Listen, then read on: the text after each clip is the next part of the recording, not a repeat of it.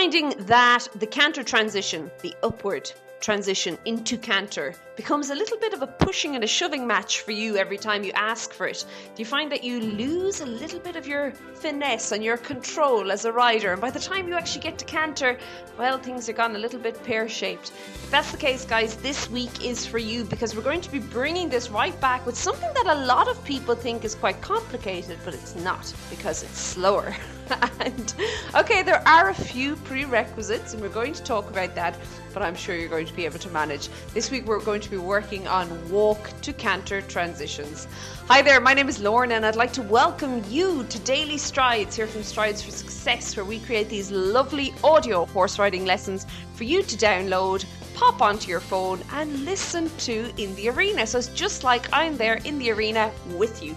Now, you don't have to listen in the arena. A lot of people just listen in the car, on the way to the barn to help inspire them. And, well, I suppose it ensures that every single day you're in the saddle, you have a goal and a plan because I think that is the biggest problem people come up against when riding and when in trying to improve their riding is that well things get boring and a little bit stagnant. So we are here to help prevent that from happening. So two things. First of all i am going to let you know at the end of this how you can get all this week's lessons. Yes there's another four on this topic.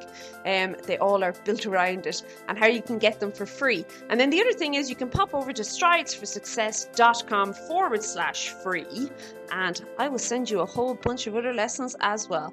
But, guys, enough about that. Let us talk about what we want to get into today, and that is the walk to canter transition. Now, often when I'm in the arena, I see that riders, when they ask for canter, they kind of throw themselves at the horse. And if they don't throw their upper body, they're definitely throwing their reins, okay? And they, they kind of push. It's almost like and some riders push with their upper body, some push with their seat, but it, there's a whole lot of shoving and bumping going on there. And what I often see happening is that eventually, and I say eventually because all that shoving and bumping, all it really does is unbalance the rider and the horse. So eventually, when the horse actually strikes into the canter, the rider ends up so far from where they want to be position wise that it takes the first five to ten strides of canter to actually I suppose, settle back in and get things under control to kind of establish a little bit of a baseline and then to be able to work it from there.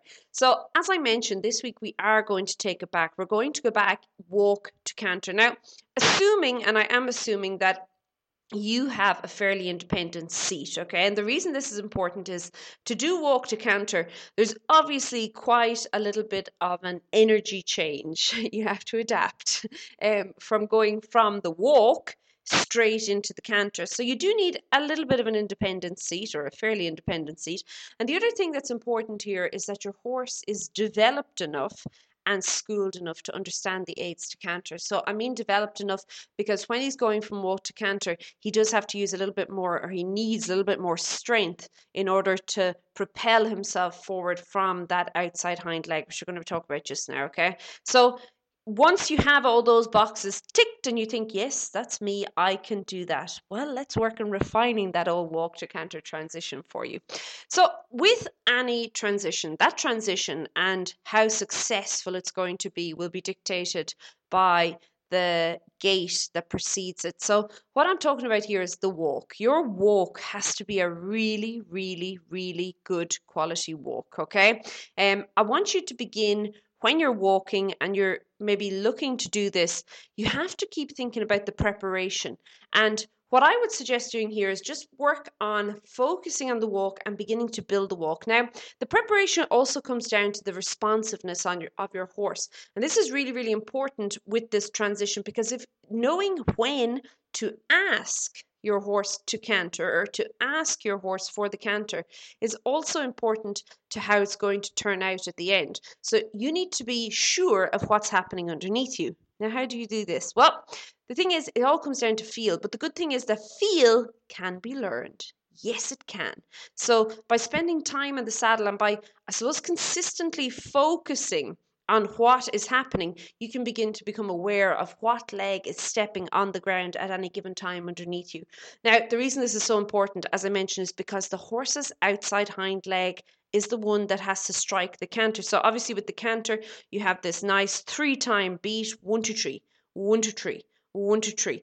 And the one is the outside hind leg, the two is the inside hind leg and the outside front leg together, and then the three is the inside front leg or the lead leg. It's going to be out if you if you look at a horse cantering you will see that there's always one front leg ahead of the other. It's a bit like us skipping okay?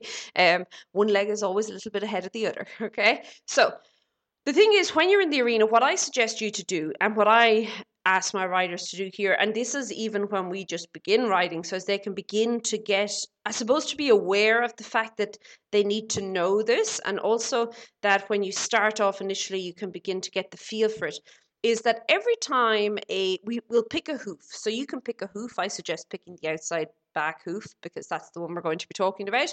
And try and tell when that hoof is going to be on the ground. And when it's on the ground note it so i would suggest saying like now now or and once you can begin to get that rhythm and to know okay now now now i then suggest keep saying now but begin noticing what your body is doing and what is happening to your seat bones and how it feels as that foot is preparing, first of all, to come onto the ground and then as it is on the ground.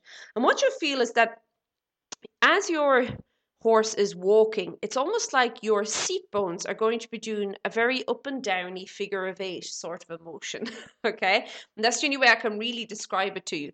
So basically, what happens is your inside seat bone is going to be at the most forward point and it's going to be slightly dipped and your outside seat bone will be back and slightly higher than the inside seat bone. Okay. Now, when that has happened, what's happened is your horse's inside hind leg is is coming forward or has come forward and is just about to touch the ground. And when his inside hind leg touches the ground, it automatically is going to lift your inside seat bone which will dip your outside seat bone. Your inside seat bone will begin coming back, and your outside seat bone, now lower, will begin to go forward. Okay, and again, once his outside hind leg touches the ground, it is going to lift your outside seat bone. It is going to begin to come back, and all the while, your inside seat bone is going to begin to dip and it's going to begin to come forward again. Okay, so it's like this big uppy downy figure of 80 movement. And once you're sure of what what is happening when, this is when you can begin to plan your transition. Now, I personally think that the exact time to ask for the walk to trot walk to canter transition even um, depends a lot on your horse and how responsive he is to your aids. If he's a little bit laid back, you might want to ask just before uh, your inside seat bone is at its most forward position and before it begins to move up and back. Okay. However, if he's quite hot or maybe he's, little, he's very responsive, it may work better to ask just as your outside seat bone begins to dip and to move forward again. So again, bring it down. I know it's if you're listening to this in the car, you're thinking, holy moly, this is all inside outside. What are you talking about here? But when you're on the horse, you will actually be able to feel. And actually, tomorrow's lesson, this is what we are talking about through the lessons, being able to feel that and knowing when to ask for the transition as you're doing it. Okay. But so, assuming that you know your horse well and you can now feel what is happening underneath you, I would then suggest getting on to a 20 meter circle. Now, to ask for the canter, it's really, really important. Again, I mentioned at the very beginning that I suggest doing this in order for you to control yourself a little bit better. And the first thing I want you to be aware of is you're obviously the aids to canter. So, with the canter, your inside leg is on, your outside leg comes back a little bit, and then your outside hand almost holds it all together and then your inside hand you just allow a little bit for your horse to come into the canter okay and then obviously as your horse begins to canter it is that forward motion there's a there's a big kind of a burst of energy comes forward and you have to be able to and be ready to ride this. You cannot do this if you are collapsed through your upper body. Um, it'll actually bounce you off, or maybe it won't bounce you off, but it'll certainly be uncomfortable. you'll probably lose your balance. So, what's important here is that you're sitting up through your body because as your horse stri- goes into the canter, or strikes into the canter, your seat bones are going to move in order to follow him into that transition and into that canter, okay? And if you are heavy, if you're slouching down and you're you're kind of I don't know, just sitting there like a pile of something, potatoes, um, you are going to definitely restrict your horse's movement. And as I say, you're going to bounce about a little bit. So it's important to sit up and then become very, very clear on what you're going to ask. I would suggest starting this on a circle. You can use your circle, a 20 meter circle, get the walk going forward. In fact, you almost want the walk, you want a little bit of collection in the walk. And how you would achieve this is with a lot of half halts. Now, I say collection, and people, I am very, very wary of people over collecting in the walk because you can really, really damage your horse's walk. But um, what's important is if you can imagine you're continuously and consistently creating energy with your legs, and then you're just gathering it up. You're you're containing it a little bit. So it's when you need it, it's there for the transition, okay? Um, and you're doing that using your hands, okay? So if you can imagine that, there's kind of, you're all the time just creating and storing all this energy so as it's underneath you. And in fact, you might find that after the first, second, third transition, your horse begins to anticipate the transition a little bit, the walk to canter. And he might become a little bit, he might start jig jogging or maybe trotting anything that is not a consistent walk, canter, bring it back, bring it back to walk and start all over again. So if you get any sort of jig jogs going in there or any trotting strides, bring it right the way back and start from the beginning again. I cannot stress that enough. Do not allow anything. You, you must ask it and it must be done straight away. And this comes down to your horse listening to your aids and being responsive to your aids if you continuously are getting that, I want you to have a look at perhaps the fact that you don't have enough energy contained in there to begin with, okay? Um, if he keeps trotting or running into the canter, you don't want that either. Final thing I'm going to suggest to you here um, as you're working with your horse is that using some leg yielding may actually also help you to build up to the walk to canter transition, and you can incorporate that into your schooling as well.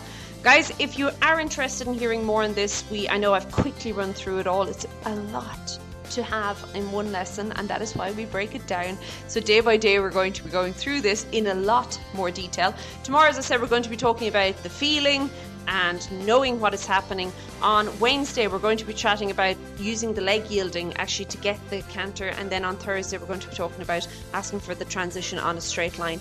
If you are interested in listening to these, you can pop over to stridesforsuccess.com forward slash trial, T R I A L, and you can sign up there as a free seven day trial we would love to have you on board. So, have an absolutely super day, and I'm looking forward to chatting with you tomorrow. Bye. Música